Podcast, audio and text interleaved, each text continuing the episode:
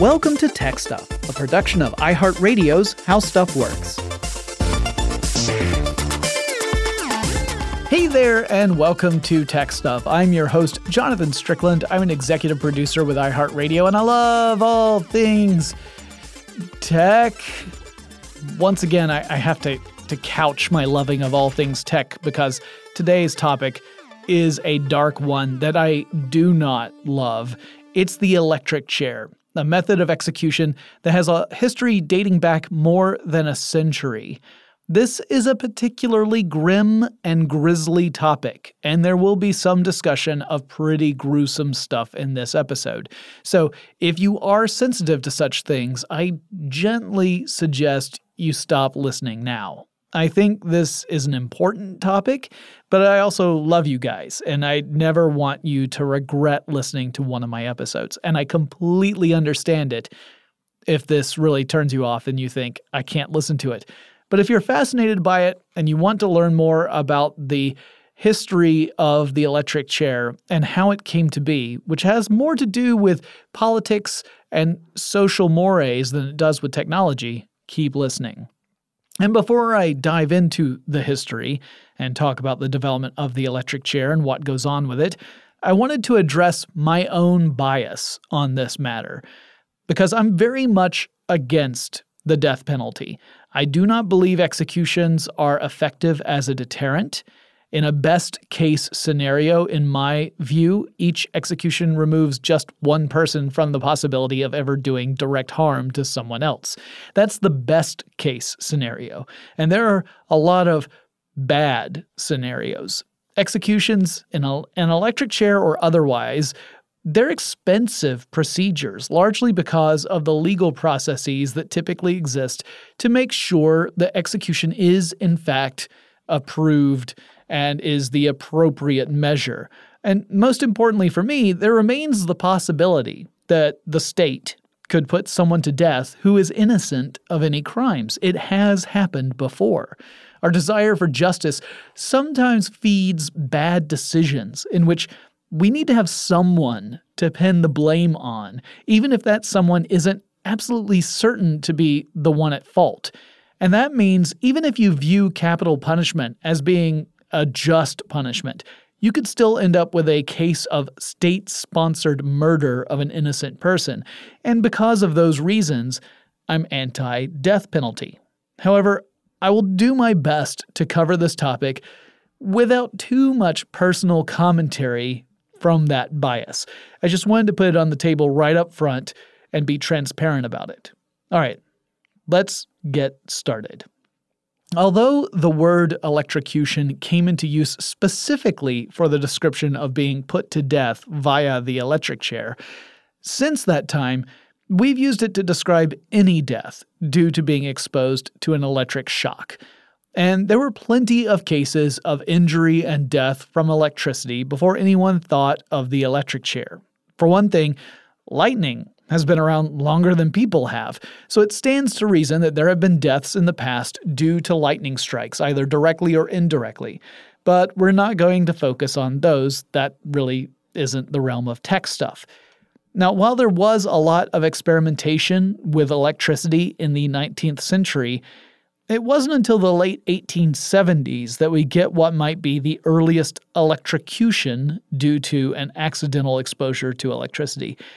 Now, this is likely in part because much of the early work with electricity for many decades was with electrostatic generators. Now, these can discharge very high voltage sparks, but they tend to be of a low amperage. And without it being a high voltage and a, a sufficient amperage, you're not going to cause death or serious injury to somebody. Now, if you listen to my previous episode about the basics of electricity, you will remember that while both voltage and amperage are important, most folks will say it's the amps that'll get you. But I have a bit more to say about this in a second.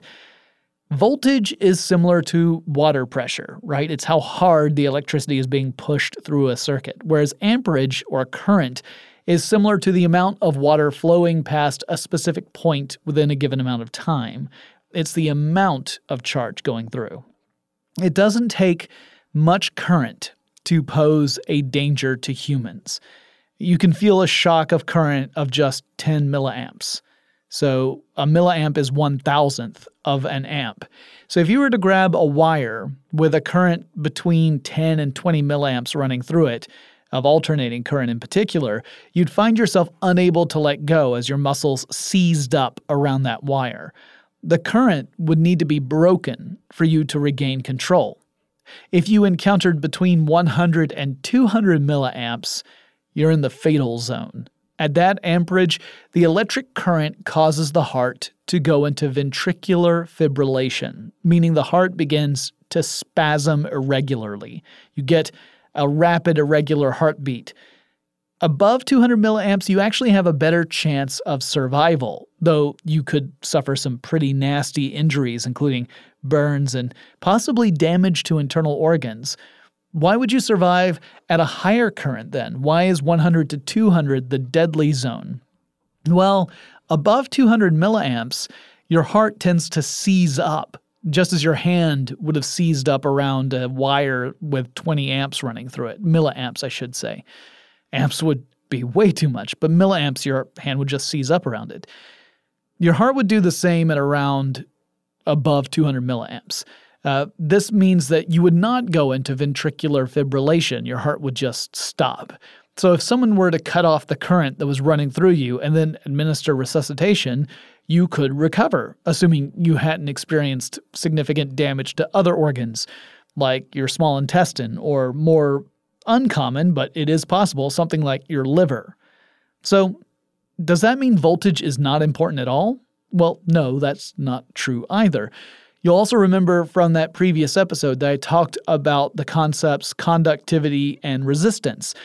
This describes the ease or the difficulty, if you, if you prefer, at which current can pass through a given substance. So, something that is got a high conductivity facilitates the movement of electricity through that substance. Something with high resistance doesn't. So, assuming your skin is dry, your body's electrical resistance is relatively high, which means there needs to be a sufficient amount of voltage. You need to have a sufficient amount of pressure to get the current to run through the human body.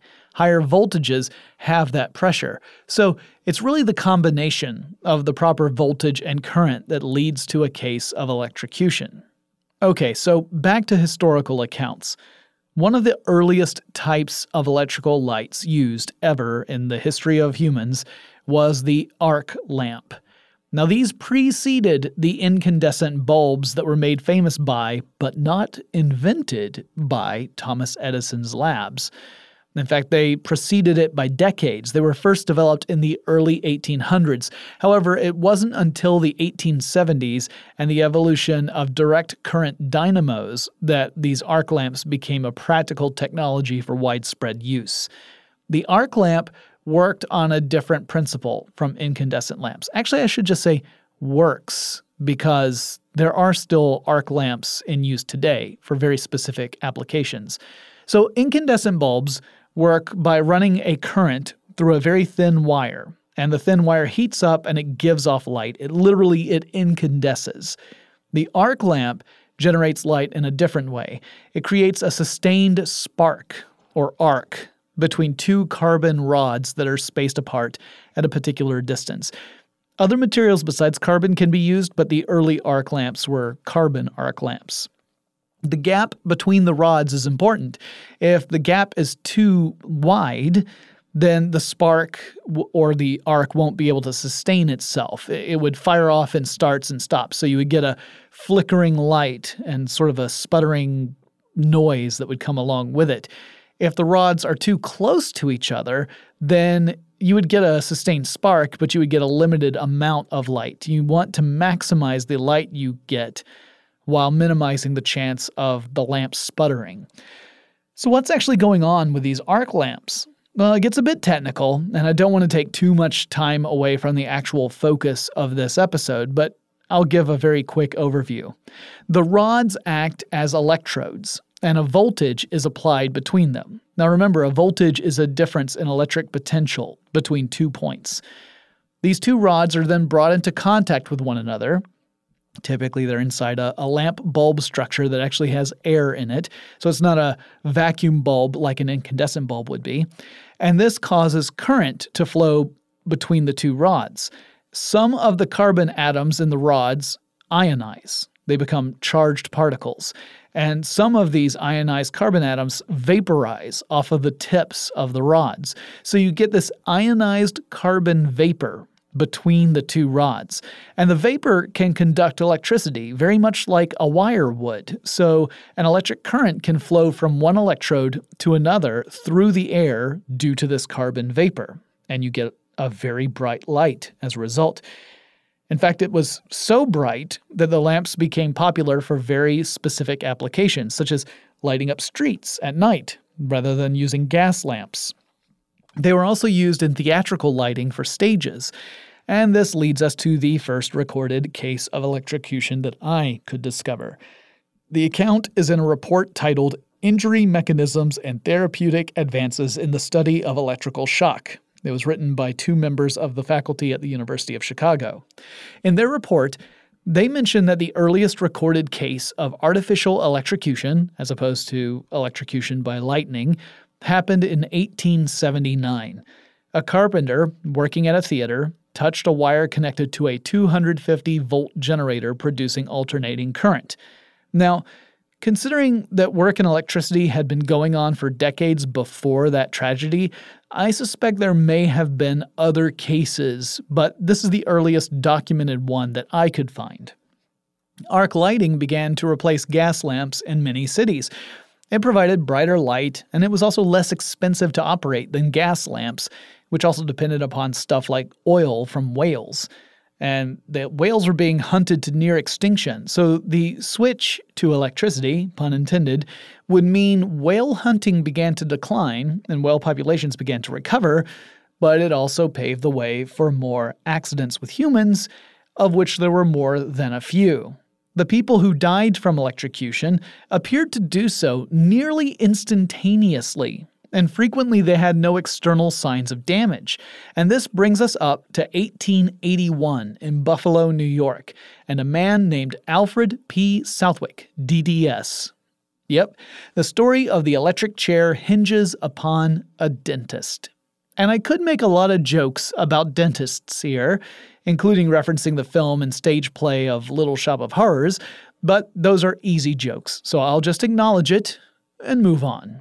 Southwick witnessed an accident in 1881 that led him to consider the possibility of electrocution as a means to carry out capital punishment.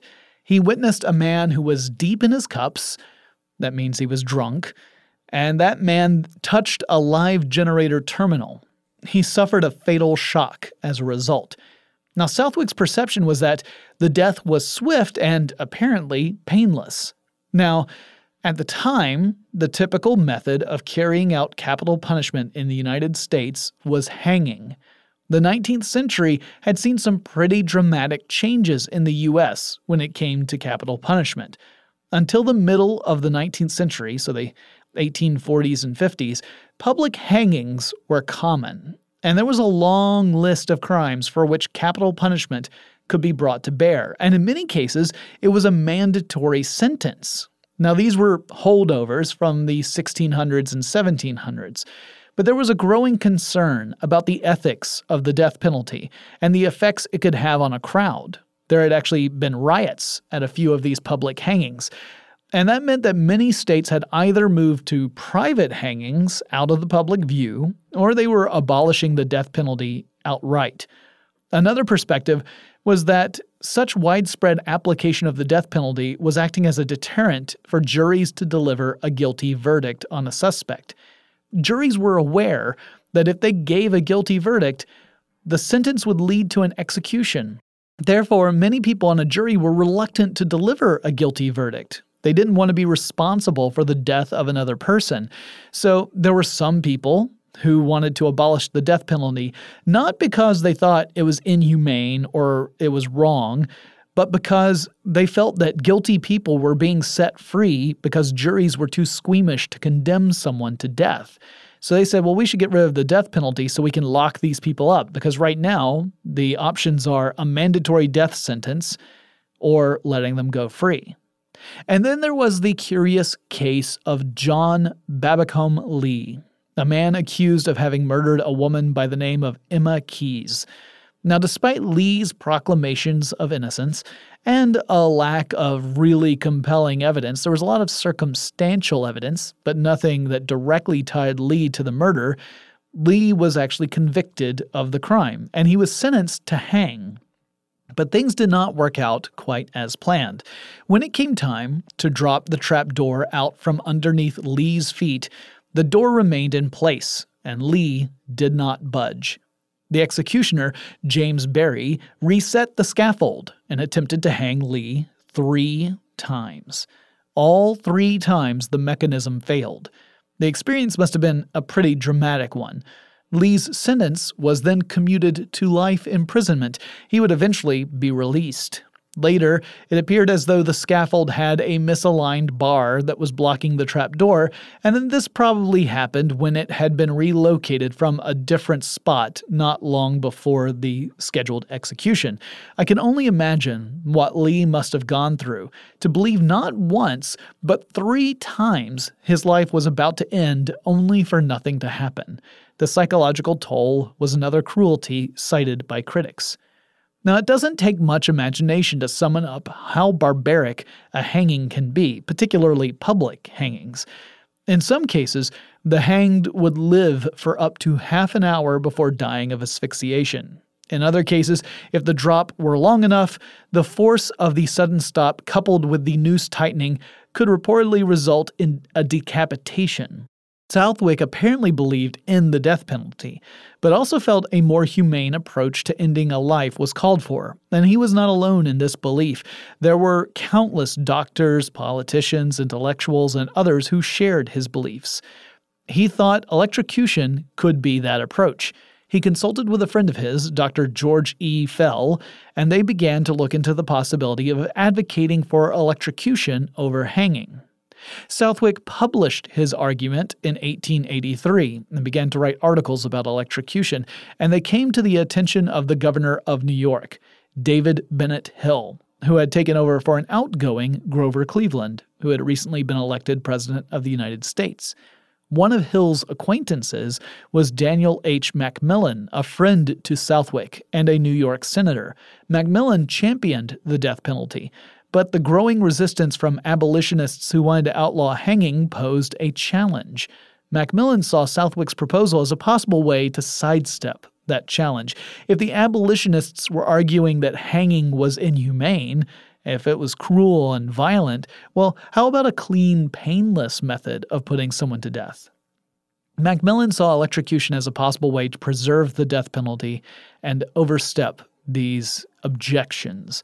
When we come back, I'll continue the journey to the creation of Old Sparky. But first, let's take a quick break.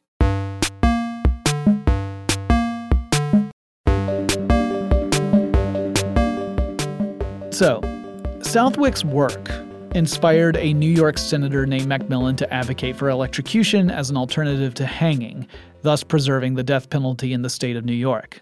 David Bennett Hill, the governor of New York, listened to McMillan's arguments using Southwick's published works as citations, and he became convinced that it was a suitable alternative to hanging. In fact, he even made it part of his 1885 State of the State speech, stating, the present mode of executing criminals by hanging has come down to us from the Dark Ages, and it may well be questioned whether the science of the present day cannot provide a means for taking the life of such as are condemned to die in a less barbarous manner. I commend this suggestion to the consideration of the legislature. He did not specifically bring up electrocution, but the implication was pretty clear. Now, this plays into a common belief in the 19th century. The Industrial Revolution and the rise of electricity brought with it an expectation that technological advancements were going to improve absolutely everything about our lives. Technology would provide a superior way to do all the tasks that previously had to be done through manual labor. So, if technology could revolutionize manufacturing, why not executions? McMillan and Hill were unable to push legislation through in 1885 to support electrocution as a new means to carry out death sentences. Instead, in 1886, McMillan introduced a resolution to form a committee that would explore alternatives to hanging, with the goal of finding the most humane method to carry out a death sentence. McMillan named Southwick one of the members of this committee, knowing that Southwick was a fervent supporter of electrocution. The other two members, Matthew Hale and Elbridge T. Gerry, were from wealthy families. So was Southwick, for that matter, and they had no firm stance on the matter. Southwick was relied upon as the voice of science and medicine, though he was a dentist and only an amateur electrician. The fact the commission didn't include a medical doctor or an experienced electrician would mean that defending their stance would become difficult. It also indirectly led to some of the more horrific displays of electricity. Now, this brings our story in line with something else that was unfolding around the same time the so called War of the Currents. There were two camps, headed by two generals. On one side, you had Thomas Edison, heralded as a genius inventor and businessman who advocated for direct current, which is the type of current supplied by stuff like batteries. On the other side, you had George Westinghouse, who was banking on alternating current, saying it provided a much better means to distribute electricity across longer distances.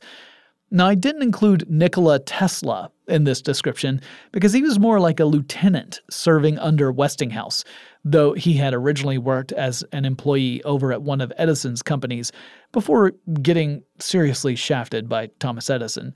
The development of the electric chair and the War of the Currents are linked together, and both events were dependent upon leveraging public perceptions and making use of propaganda in an effort to win people over to a certain point of view. So, this commission, which later some would refer to as the charming Electrical Death Commission, produced an enormous report about the various means of execution that people had been using since biblical times. It included not just methods like hanging and beheading, which was still a practice in France, but also being stoned to death, pressed by weights, burned alive at the stake, crucifixion, drawing and quartering, and more the grisly encyclopedia of ways humans have ended the lives of those condemned took up about half of the report's pages. The point was clear execution in its primitive forms was nearly always brutal and inhumane. Another section of the report was largely dedicated to the results of a survey the Commission sent out to various authorities and doctors. So, lawyers, judges, police officials, etc.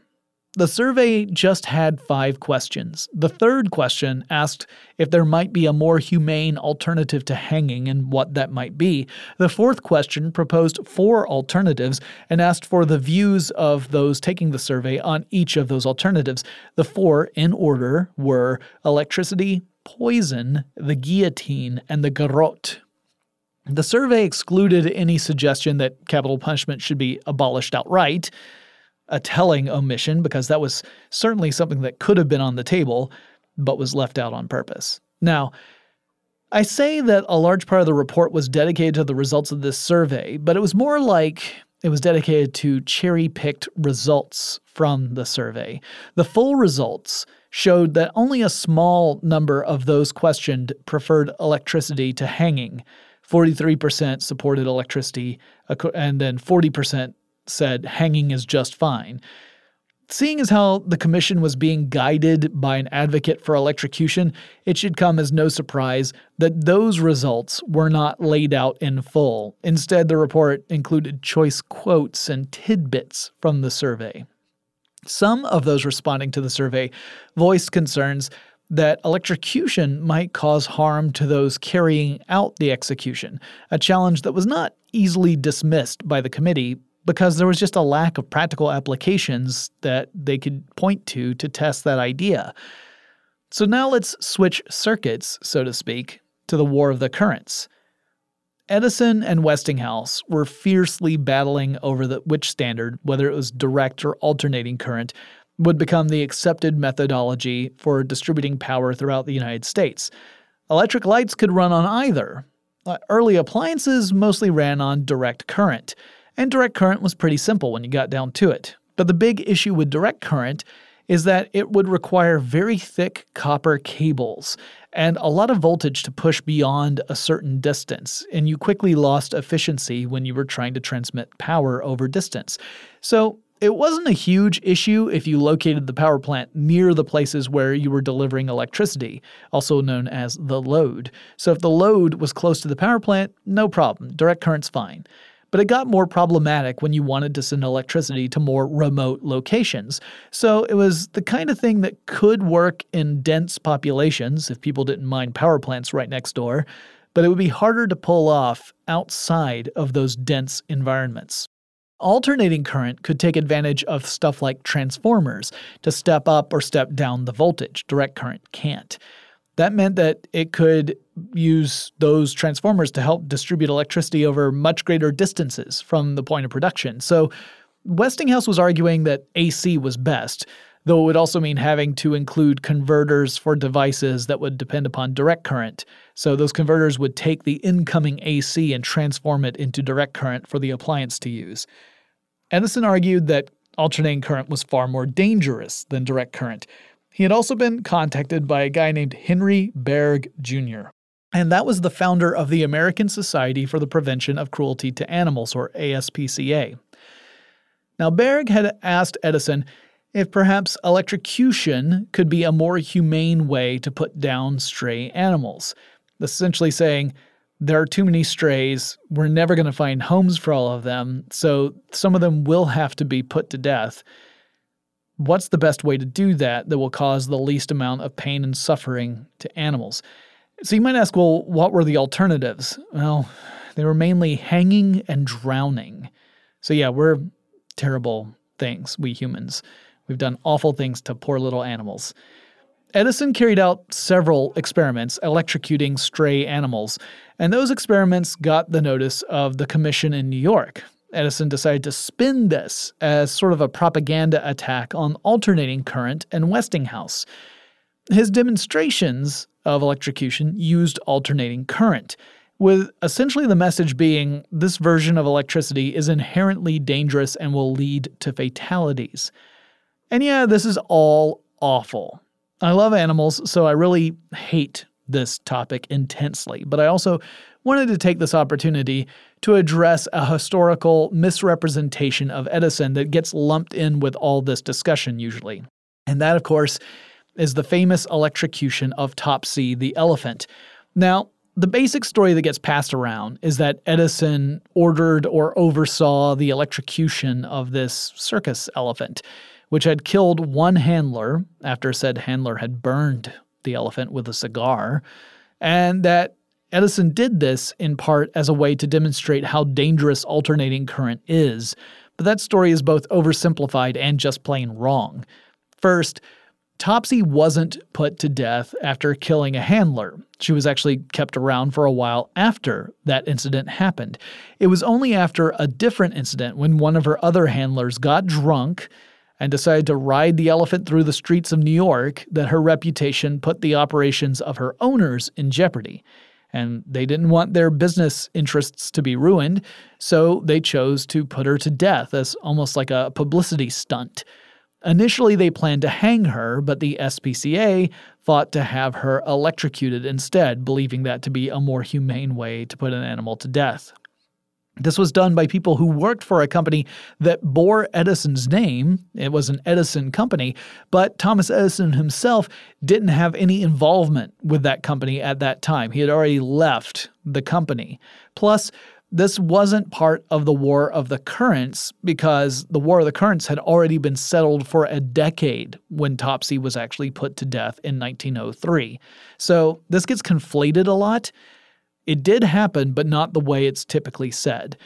Uh, this, by the way, was also several years after the first execution of a human by electrocution, so I'm going to be backtracking in just a second. Anyway, Topsy's life makes for a very sad story, but it's not something we can lay at the feet of Thomas Edison himself in this case. Still, I don't want to exonerate Thomas Edison. He did put more than a few animals down using electrocution. So he did plenty of things that were not great, but this was not one of them. Now, when we come back, I'll talk more about the first electric chair and the first terrible execution. But first, let's take another quick break.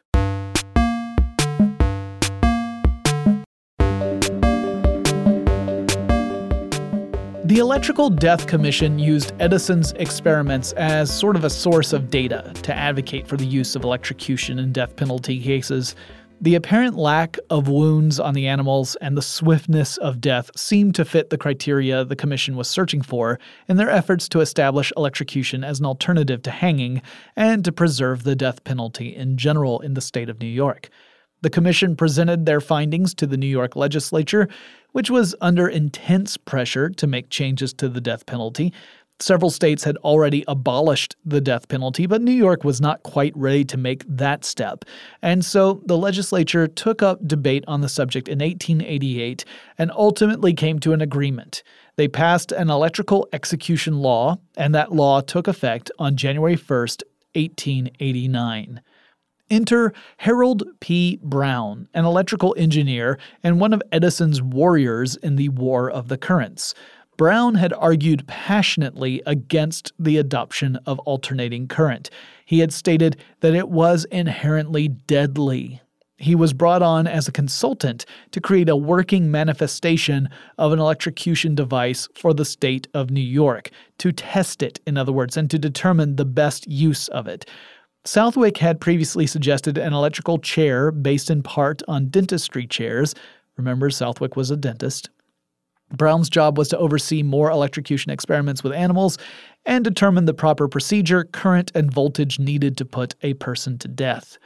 Brown would rely upon alternating current, despite there being no mandate from the state on what type of current should be used, and he experimented on animals, putting several to death. He determined that it would take between 1,000 and 1,500 volts of alternating current to electrocute a person, and more pointedly, he mentioned that that represented only half of the voltage that was running through power lines at that very moment. So his implication was pretty clear. This is the electricity needed to kill someone, and you've got twice that running overhead in your typical power line. Brown was a master at passive aggressive criticism, not to mention outright aggressive criticism. Brown maintained that alternating current was inherently more dangerous than direct current.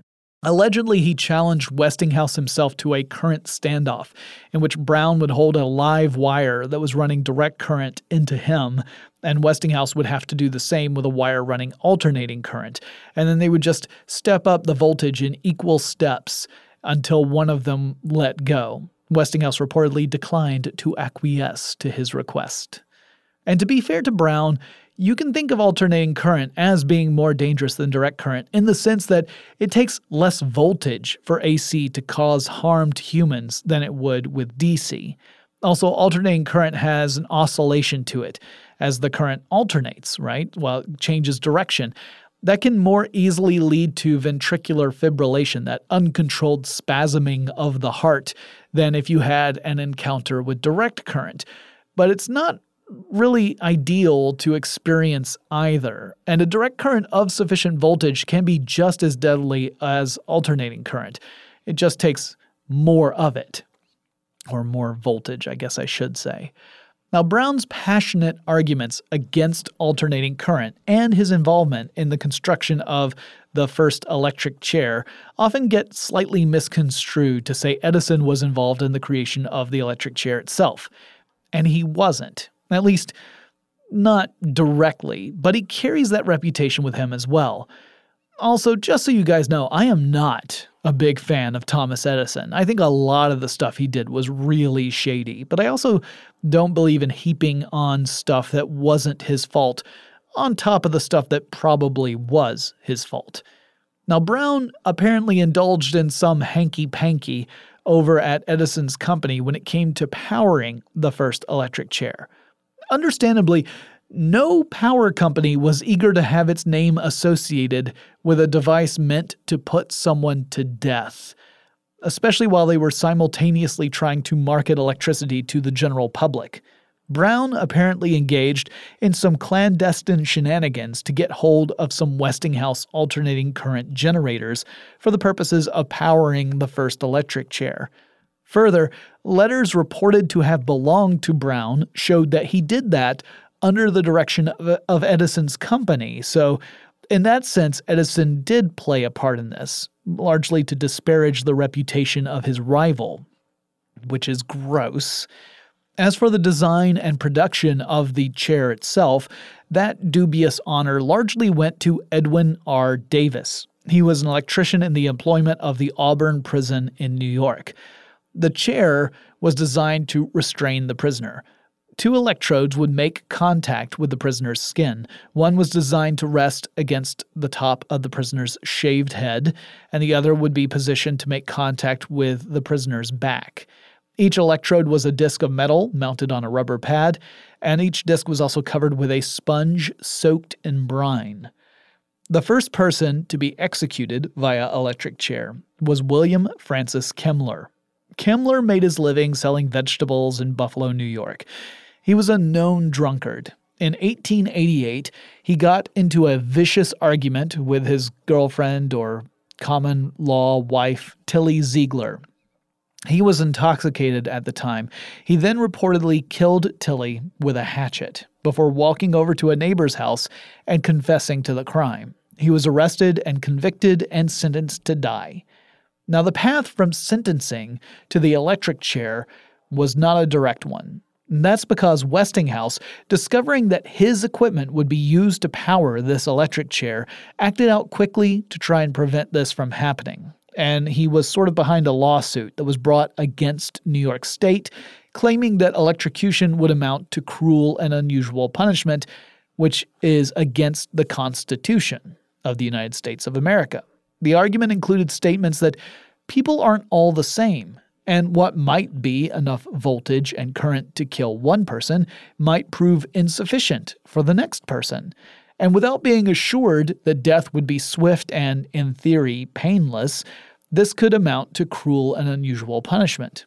The Supreme Court ultimately weighed in on this issue, stating that there was no basis to establish electrocution as cruel and unusual, and the execution was to proceed. Even so, it took a long time for these legal disputes to settle down and for a date to be set for the execution. That date would end up being August 6, 1890. On that day, jailers shaved the top of Kemmler's head so that the electrode could make contact with his skin. He was escorted to the execution room where a group of 25 witnesses were gathered, including 14 doctors. Kemmler sat in the chair, and jailers secured restraints around his arms, his legs, and his waist. The jailers placed the electrode on Kemmler's back, and they strapped the other one to the top of his head. They placed a black cloth over his head as well. The alternating current generator began to charge up. Now, it was supposed to build up a charge of 2,000 volts, uh, or a potential difference of 2,000 volts, which would be well over the 1,500 volts that Brown had suggested. But according to reports, the shock was administered at only 700 volts for 17 seconds, whereupon a physician signaled that Kemmler was dead. The executioner, Edwin Davis, now known as the state electrician, shut off power, and then witnesses said that Kemmler made noises and was clearly breathing. It was a horrifying situation. Making matters worse was that the generator would need time to build up the voltage again to have another go. So it was revved up, building up to slightly more than 1000 volts, when a second shock, this one lasting more than a minute, was sent through Kemmler. Afterward, the jailers discovered that the very dead Kemmler had suffered some pretty nasty injuries. The electrode at his back had burnt through Kemmler's skin down to the spine. Witnesses reported that they had seen smoke coming from the body and head of Kemmler. A report described him as appearing to sweat blood as capillaries burst in his face. It definitely did not seem like the quick, painless method that Southwick had envisioned. A deputy coroner for the state of New York had this to say about the ordeal quote, I would rather see 10 hangings than one such execution as this. In fact, I never care to witness such a scene again. It was fearful. No humane man could witness it without the keenest agony. I am not an electrician, but I have considerable insight into electrical matters. Electricity applied as it was today will never serve as an executioner, and yet it is my honest belief that things might have been a thousand times worse than they were, though it seems almost impossible that they could be. Today, the apparatus was defective to a standpoint that approached carelessness. Even had it been perfect, we cannot say now any better than we could a week or a year ago that it would do its work as it should be done. I don't think that Kemmler was dead when the current was applied the second time, but he was unconscious. End quote. Now, despite this gruesome display, New York would continue to employ electrocution as a method of execution. Several other states would follow suit. Over time, executioners developed more reliable practices when it comes to electrocutions, though there was no shortage of reports about botched executions and horrible outcomes. There are cases in which people have reported seeing the person in the chair bursting into flames, for example. It's really chilling, horrifying stuff. Notably, only two countries ever used the electric chair. One is the United States, the other is the Philippines. In the US, the electric chair today is used as an alternative method for execution in several states. The primary method is lethal injection, but the electric chair remains an option that inmates can choose if they prefer it. The most recent use of the electric chair as of this recording was August 15, 2019, in the execution of convicted murderer Stephen Michael West. The electric chair is really an American invention. There's a lot of lore and slang around it. It can be called the chair, or Old Sparky, or the Mercy Seat. There's a great Nick Cave and the Bad Seeds song titled The Mercy Seat. It can be called the hot seat. That's where that phrase comes from. Being electrocuted also has various slang terms associated, like ride the lightning. Since its invention, more than 4,000 people have been put to death in the electric chair. The modern electric chair is a bit different from the one in 1890. Electrodes tend to attach at the head and the back of the leg now, not the spine. And we no longer have the antiquated generators that caused such a terrible problem with that first execution. But there's still been no shortage of awful stories about executions that did not go exactly as planned. Now, I'm closing this episode out by stating there are 53 countries in the world that still have the death penalty. And I hope the United States can take itself off that list at some point. But that wraps up this episode of Tech Stuff. As I said before, I know it's a grim topic, but one I think is pretty important. And it also really displays the dangers of working around electricity. That you really need to be careful around this stuff because it can be fatal. And it has been plenty of times before. And uh, if you guys have suggestions for future episodes of Tech Stuff, perhaps ones that aren't quite so grim, get in touch with me. Let me know. The email address is techstuff at howstuffworks.com. Or drop me a line on Facebook or Twitter. The handle at both of those is techstuffhsw. Don't forget to visit our website. That's techstuffpodcast.com. You're going to find an, a link to the archive of every episode we've ever recorded. There are more than a thousand of them out there, so go check that out. You'll also find a link to our online store where every purchase you make goes to help the show. We greatly appreciate it. And I'll talk to you again really soon. Tech Stuff is a production of iHeartRadio's How Stuff Works. For more podcasts from iHeartRadio, visit the iHeartRadio app, Apple Podcasts, or wherever you listen to your favorite shows.